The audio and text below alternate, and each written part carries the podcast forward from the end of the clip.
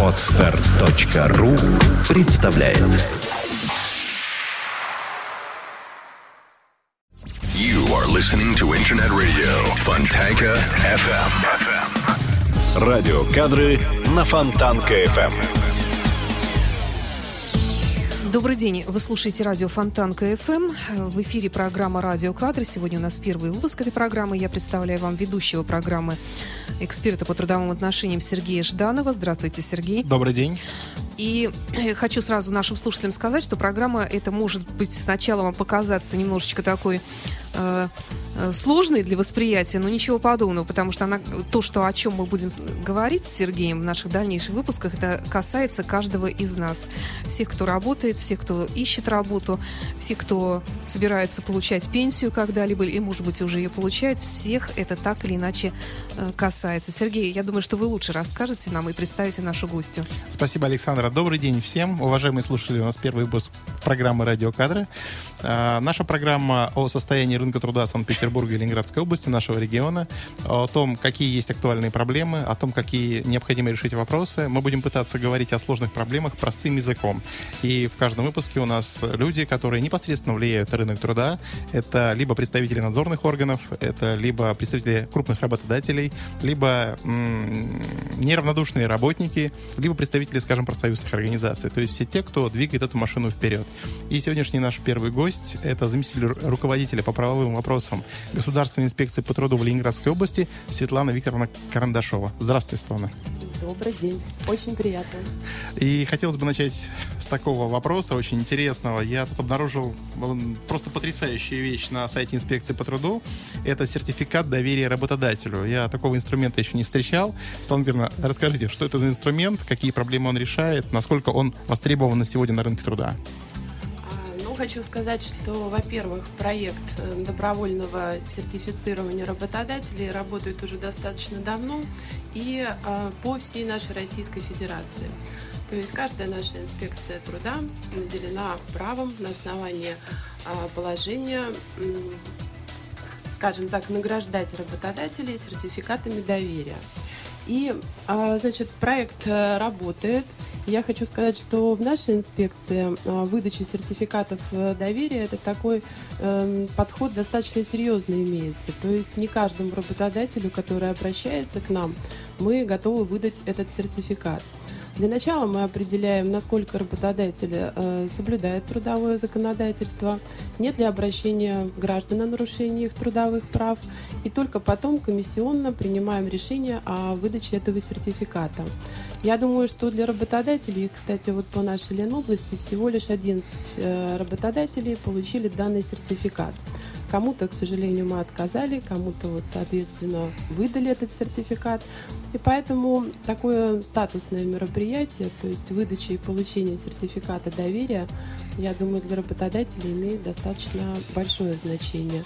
Работники, зная, что работодатель имеет такой сертификат, я думаю, что достаточно охотно пойдут на работу, потому что будут уверены, что зарплата выплачивается вовремя, отпуска предоставляется, и с безопасностью на рабочих местах тоже все хорошо. То есть данный сертификат — это некий документ о том, что эта компания является привлекательным работодателем, который Да. соблюдает все нормы действующего законодательства. Да. Скажите, пожалуйста, Лана Викторовна, это интересный инструмент. А, Вот э, по вашей практике, какие наиболее частые бывают обращения граждан? Что в Ленинградской области на сегодня является основным возбудителем спокойствия? Что людей тревожит чаще? А, ну, я скажу, что картина, которая имеется в Ленинградской области, она, наверное, и по всей Российской Федерации примерно одинаковая. А самым основным вопросом, с которым к нам чаще приходят, чаще обращаются, это задержка или невыплата заработной платы. Либо полностью, либо частично, либо в премиальной части. Но естественно, что работников э, волнует, все мы работаем за заработную плату, поэтому, соответственно, если нарушения в этой части имеются, то работники к нам обращаются и наиболее часто, да, это заработная плата. Что делать человеку, который оказался в такой ситуации? Ваш сайт дай, э, даст полное понимание, какие шаги необходимо предпринять? Однозначно, конечно. Информация на нашем сайте, как обращаться, куда обращаться, в какое время, по каким телефонам. А, можно направить письмо на электронный адрес нашего сайта. Поэтому работники очень активно пользуются и получают помощь, если обращаются по трем направлениям. Это и почтовые письма, которые поступают на наш адрес, это и письма, которые в электронном варианте, ну и, конечно же, личный прием, а, который осуществляется ежедневно, включая горячую линию по выходным дням. Поэтому вот стараемся помогать нашим гражданам, которые трудятся на предприятиях Ленобласти. И такая же ситуация по всей Российской Федерации. А если говорить о письмах, письма должны быть только отправлены через э, нашего традиционного оператора или кто угодно может такое письмо вам прислать, кто выполняет э, правила оказания услуг почтовой связи? От любого оператора, да, вы да, примете письмо? конечно, конечно. Главное, чтобы есть закон, 59-й федеральный закон, который определяет порядок, что должно быть в обращении гражданина. Он должен указать адрес, полная фамилия, имя, отчество, естественно, поставить свою подпись. Ну, приложение документов, если это возможно, то, конечно, тоже желательно. Ну и самое главное, наверное, внутренний стержень, желание решить эту проблему. Конечно, безусловно, потому что те обращения, которые мы получаем, ежедневно читаем, содержит масса проблем, которые имеются у гражданина, и такие определенные крики души излагаются жизненной своей ситуации. Ну, очень такой живой процесс рассмотрения обращений граждан. Поэтому напомню только единственное, что мы можем рассматривать вопросы в рамках трудового законодательства, и поэтому излагать к нам ситуацию и проблему нужно только с точки в одном зрения... ключе. Да, да. Слава Викторовна, вот за вашу богатую практику скажите, пожалуйста, вот из этого моря обращений, из этого моря жалоб и э, массы разных ситуаций, которые вы разбирали, какие вот случаи, наверное, в памяти остались такие вот наиболее яркие или наиболее экзотичные? Может быть, жалоба была такая довольно типичная, но сам человек, может быть, нетипичный, или ситуация нетипичная, что-нибудь такое, что вот осталось в памяти, что врезалось? А, ну, да, за богатый опыт работы в инспекции, конечно, много информации получаешь, и все, к сожалению, это через себя пропускаешь, потому что действительно жизненная ситуация. То есть это место для неравнодушных людей инспекция? А, да, конечно, естественно, потому что формальный подход, э, он не дает своих результатов. И очень есть такая незащищенная категория работников. Это беременные наши работницы, наши женщины, которые тоже часто а, обращаются по вопросам. И когда мы читаем эти обращения, естественно, как-то видим отражение этой ситуации у работодателя. А я помню даже вот не ситуацию, а скорее всего такой интересный ответ со стороны нашего инспектора, когда обратилась беременная женщина, мы пытались защитить ее права, у нас это получилось, не всегда, к сожалению, это получается. И наш э, инспектор в ответе изложил ситуацию, какие нарушения мы установили, э, какие меры предприняли к работодателю. И в конце совершенно так нестандартно написал, что желаем вам счастливых родов и поздравляем с будущим появлением ребенка. Потрясающая вот такая, история. Да, фраза была такая очень трогательная. Я считаю, что в каждом чиновнике должен быть человек, поэтому вот реагируем. То есть чиновник не только от слова чин, но еще и душевная составляющая конечно, быть должна. Конечно, безусловно. При этом, как мы с вами понимаем, ведь в этих историях, как правило, а, ведь деньги, которые платит работодатель именно по беременности и родам, они же возмещаются из страха, и там никаких финансовых рисков для компании нет. Это в чистом виде некий стереотип, вероятнее всего, да? Естественно, да, непонятное поведение работодателей, которые пытаются э, вот данную категорию работников каким-то образом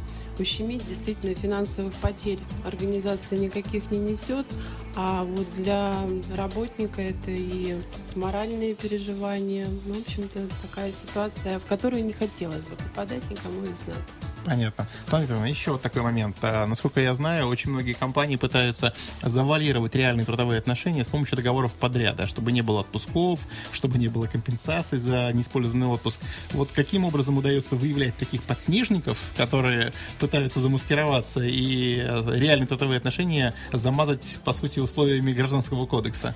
Как это происходит? Ну, это замечательный вопрос, потому что это одно из направлений нашей сегодняшней работы. А, и в рамках нашего трудового кодекса есть такая статья 11, которая не совсем позволяет нам полностью этим вопросом заниматься, потому что компетенция по рассмотрению и по признанию гражданско-правовых договоров трудовыми – это компетенция суда. Но мы, опять же, всеми силами стараемся усматривать в тех документах, которые поступают в наше распоряжение, в инспекцию, признаки трудового договора. Если проскакивают термины «заработная плата», если гражданина все-таки приняли на должность, а не для выполнения какой-то определенной работы, то мы берем на себя некую ответственность и, в общем-то, стараемся в таких случаях э, оказывать э, свою помощь и все-таки признаем часть э, гражданско-правовые отношения трудовыми. Вот в этой связи тоже очень интересно. Буквально недавно у нас была проверка и ситуация, когда работник написал, что он работал с ноября 2012 года, а работодатель его оформил с 2013 года, с февраля. То есть был допуск до рабочего места фактически? Да. А, но при проверке работодатель сказал о том, что нет, вот приказ о приеме на работу, трудовой договор, все только с февраля месяца. И благодаря нашему инспектору, который внимательно изучил документы, он увидел утвержденные э, работодателем прошлым годом, то есть 12 график отпусков, uh-huh. где этот работник уже был. Поэтому на основании этой информации на наш заданный вопрос, ну если он у вас не работал, откуда же он в графике отпусков? Какая прелесть. Соответственно, да, ну поймали. Поймали и, скажем так, заставили оформить трудовые отношения именно с той даты, когда работник приступил. Убедили, а, в Убедили. необходимости выполнения да. норм действующего трудового Безусловно, кодекса. да. Прекрасная история. А что делать работнику? Как ему для себя определить, не являются ли те отношения, которые ему предлагаются для оформления, именно завуалированными отношениями? Что он должен посмотреть в том документе, который он подписывает? Какие-то, может быть, есть знаковые вещи, чтобы понять, не обманывают ли тебя? Ну, прежде всего, э, стоит задуматься, если работодатель не требует предъявить трудовую книжку. Да, для оформления гражданско-правовых отношений трудовая книжка не нужна. Поэтому, если работодатель не проявляет внимания к этому документу, это уже первый такой значок, да, а, что, возможно, какие-то моменты не совсем правильные. Ну и трудовой договор сам. Должность четко прописанная и заработная плата цифрами в обязательном порядке. Это требование Трудового кодекса. И, естественно, ознакомление с локальными актами организации. Если вот этих три момента упущены, а предлагается договор, как вы говорите, завуалированный, то значит это первый сигнал к тому, что нужно присмотреться, стоит ли вступать в отношения с таким такой организацией, с таким работодателем. То есть э, можно предложить всем людям, которые выполняют трудовые отношения или отношения похожие на трудовые, э, смотреть внимательно, что вы подписываете, ознакомиться Конечно. с документами, не поддаваться эйфории, потому что эта эйфория потом с вами сыграет злую шутку при либо расставании, либо не получении денежных средств, правильно? Да, потом это все приводит к обращению, в том числе и в нашу инспекцию. Понятно, понятно. Солнце, еще такой вопрос. Насколько да. У нас просто есть тут несколько вопросов от наших слушателей. Во-первых, э, вот по поводу сертификата, который был упомянут в начале программы. Наши слушатели почему-то интересуются, сколько он стоит. Потрясающий вопрос. Этого. отвечайте. Естественно, бесплатно. Но для того, чтобы получить сертификат, э, обращайтесь на наш сайт. Вся процедура, которую нужно пройти в этом случае, она изложена. Заполнить декларацию, соблюдать трудовое законодательство и больше ничего не нужно. Денег для этого не нужно.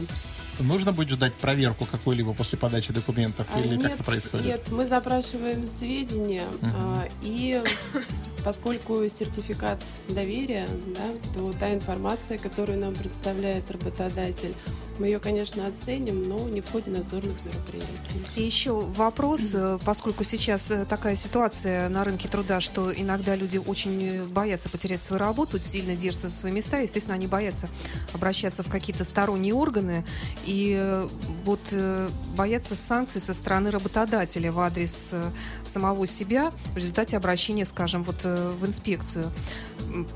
Что делать в таких ситуациях? Бывали ли какие-то, есть ли какие-то примеры вот ну, к сожалению, да. К сожалению, да, такое, такая проблема тоже существует. И понятно, что работодатель э, будет сформировать определенное свое отношение к работнику, который пожаловался, который организовал проверку в организации. Э, в общем-то, это, естественно, нужно принимать во внимание, но а работник при обращении в инспекцию может попросить не распространять источник информации. Есть Поэтому такая процедура, да? Есть, да, возможность такая есть. Это, конечно, затрудняет саму процедуру проведения проверки, потому что документы все равно будут запрашиваться, и работодатель, естественно, может сделать вывод, да, кто обратился. Ну, здесь, да, палка о двух концах. Вероятно, может быть, Увы. стоит такие применять э, более тонкие методы. Я, например, когда эти истории слышу, я никогда не рекомендую работникам, которые пытаются пожаловаться, например, да, использовать какие-то, может быть, э, некорректные выражения или плохо о компании говорить. Компания является работ- работодателем. Она дала нам возможность э, трудиться и зарабатывать деньги. При этом работник должен понимать, что любые жалобы во внешние надзорные органы будут иначе восприниматься работодателем, если вы сами попытались внутри компании компании проблему решить. То есть вы обратились, вы как-то упомянули, что есть вот такие-то, вот, скажем, недоработки или нарушения кодекса. Вы пытались э, мирным путем а, а, вернуть компанию в правильное русло. Вот если это не получилось, и тогда вы обращаетесь, это совершенно другое отношение, потому что в компании часто возникает такой момент отторжения именно из-за того, что никто не говорил руководству, что есть, что есть такая проблема. Ну, вы однозначно правы, потому что Э, первый уровень, на котором нужно решать проблемы, это работник и работодатель.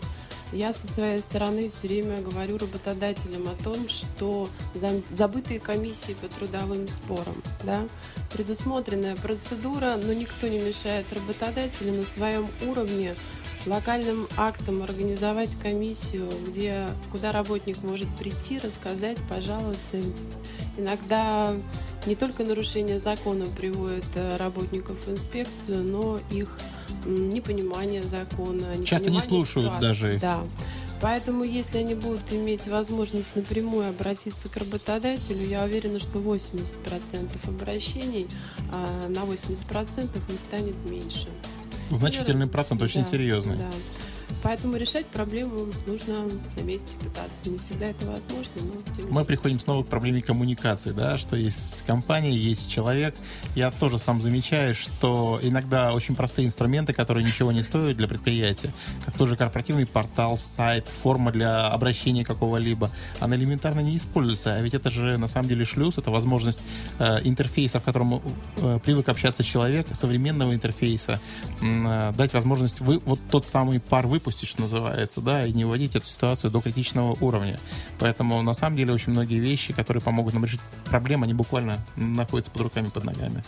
Да, мы только учимся ими пользоваться, к сожалению. Но я думаю, что в ближайшем будущем это все будет, вся эта система будет упрощена. Это неизбежно, мир держится вперед. Смотрите, да. а вот э, воспринимают ли компании Ленинградской области инспекцию как инструмент, как орган, который может даже приостановить их деятельность в случае каких-то очень серьезных нарушений, связанных, например, с охраной труда? Вот э, что в, вот, вот в этом направлении делается, и есть ли такие примеры приостановления деятельности компании? А, да, эта работа у нас была очень активизирована в этом году. И, скажем так, эм, послужили этому несчастные случаи, которые происходят на предприятиях нашей Ленинградской области. И эм, мера по приостановке деятельности организации, она достаточно строгая, серьезная и финансово скажем так, затратная для работодателя, потому что приостановить, понятно, что отсутствие прибыли и так далее.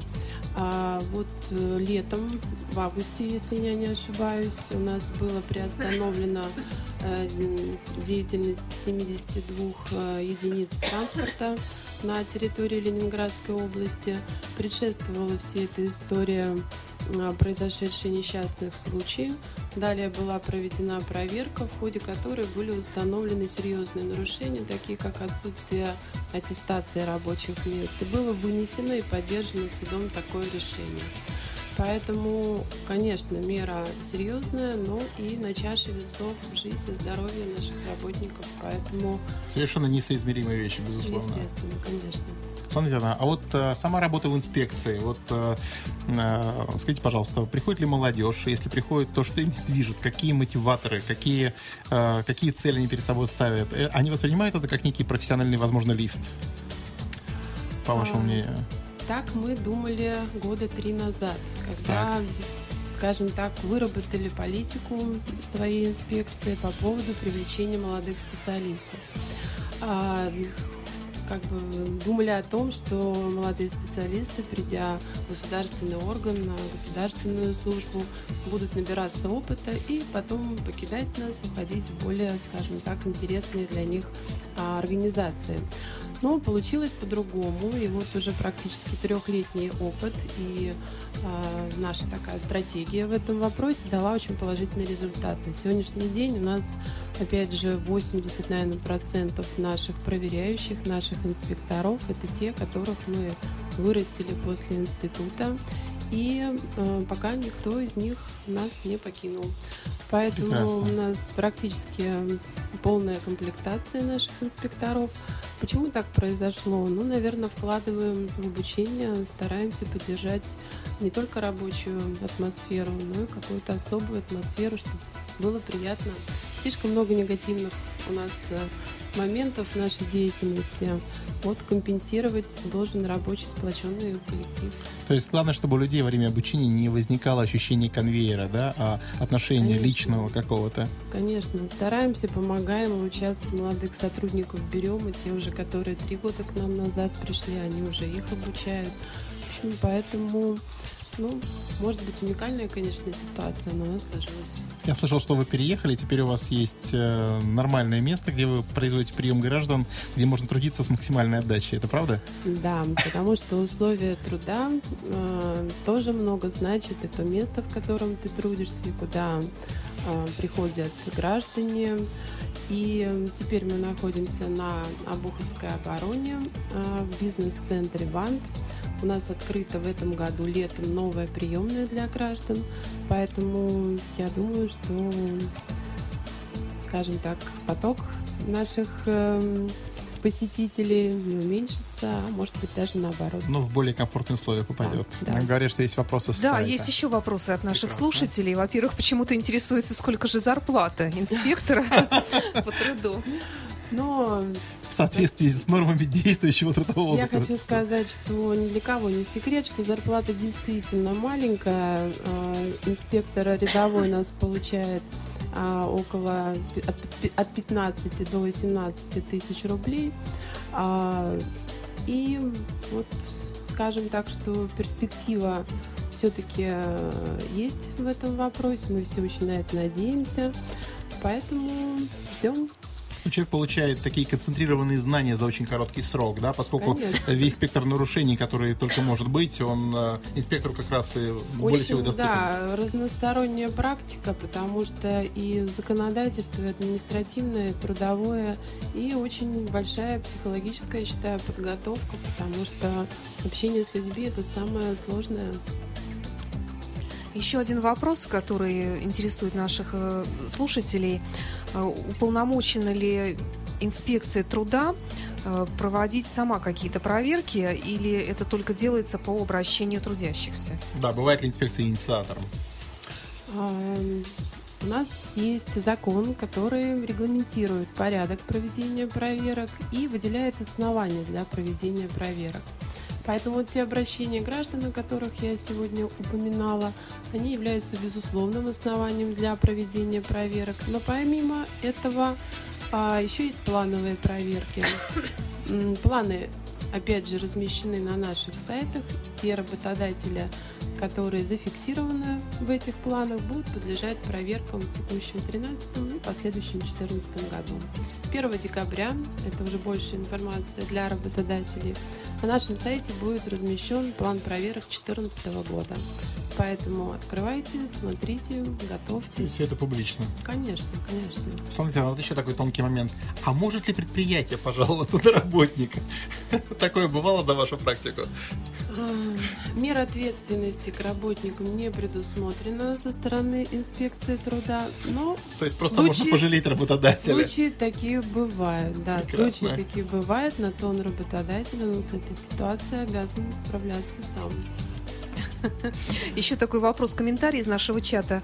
А не может ли так случиться, что из-за сильной зарегулированности, в том числе из-за множества инспекций, бизнесменам просто неинтересно будет вести бизнес, и тогда никто не будет работать, кроме госслужащих? А, ну, я не думаю, что мы идем в таком направлении. Действительно, проверяющих много. Но, опять же, я упоминала 294 федеральный закон, который обязывает согласовать действия проверяющих. То есть закон направлен на то, что все-таки было отведено определенное время, в которое все проверяющие э, могут осуществлять надзорные мероприятия, чтобы это не тянулось в течение года, не отвлекали людей от работы и так далее. Вот, поэтому я думаю, что проверки проверками, но на бизнес это не должно повлиять в отрицательном таком ключе. Спасибо огромное. Слава Викторовна, э, блестящий рассказ, потрясающая картина и полное погружение э, в то, что происходит со стороны надзорных органов. Э, это, это просто замечательно. Спасибо огромное. Надеюсь, что наш первый блин не был комом, что нашим слушателям понравилось. И мы будем пытаться эту ситуацию рассмотреть с разных сторон, чтобы получить наиболее объемную картинку и достичь того эффекта, ради которого мы эту историю начали. Это повышение культуры трудовых отношений в нашем регионе, чтобы жителям было комфортно, чтобы проверяющим э, была работа не такая, может быть, массовая, а более интересная, более методологическая, скажем так, и чтобы в целом комфорт нашего рынка труда и его состояние в регионе был на более высоком уровне. Я напомню, что это была программа «Радиокадры». В студии у нас гостем была заместитель руководителя Государственной инспекции труда в Ленинградской области по правовым вопросам Светлана Викторовна Кондрашова, а также ведущий программы Сергей Жданов. Спасибо и до встречи через неделю неделю. Спасибо. Спасибо большое.